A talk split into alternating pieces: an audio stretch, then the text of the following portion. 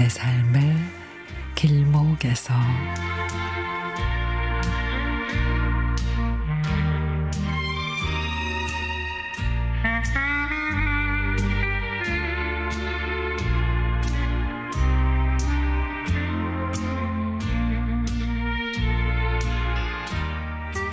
한 달 전부터 손가락에 통증이 나타나기 시작했습니다. 처음에는 집안일을 너무 많이 해서 그런가 그랬는데 날이 갈수록 통증이 심해져서 다음날 병원을 찾았고 의사 선생님은 갱년기 증상일 가능성이 커 보인다고 아니 아직 쉰도 되지 않았고 갱년기의 증상인 신체적인 변화도 없기에 이번에는 관절 전문 병원을 찾아 검사를 해봤습니다. 하지만 검사, 검사 결과는 역시 관절에는 이상이 없고 갱년기가 아, 온것 같다고.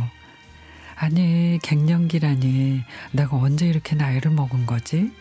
아, 어떻게 갱년기 통증을 이겨낼까 등등 마음이 복잡해지니 우울감이 밀려와서 급기야 알아 누워버렸습니다. 마침 언니처럼 챙겨주는 오랜 지기 언니에게서 전화가 왔습니다.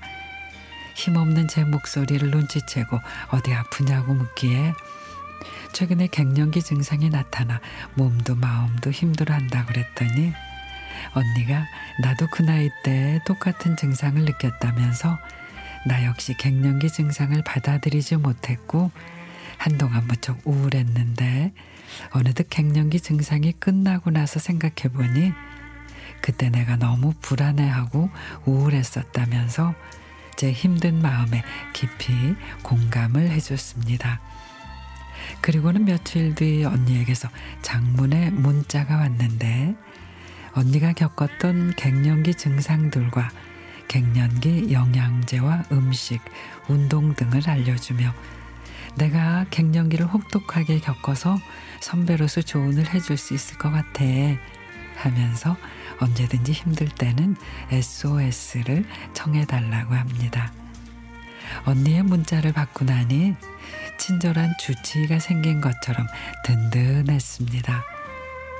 언니의 문자를 받고 난 뒤 갱년기 잘 이겨낼 수 있을 것 같은 자신감도 생기고 이제 마음도 훨씬 평온해졌답니다.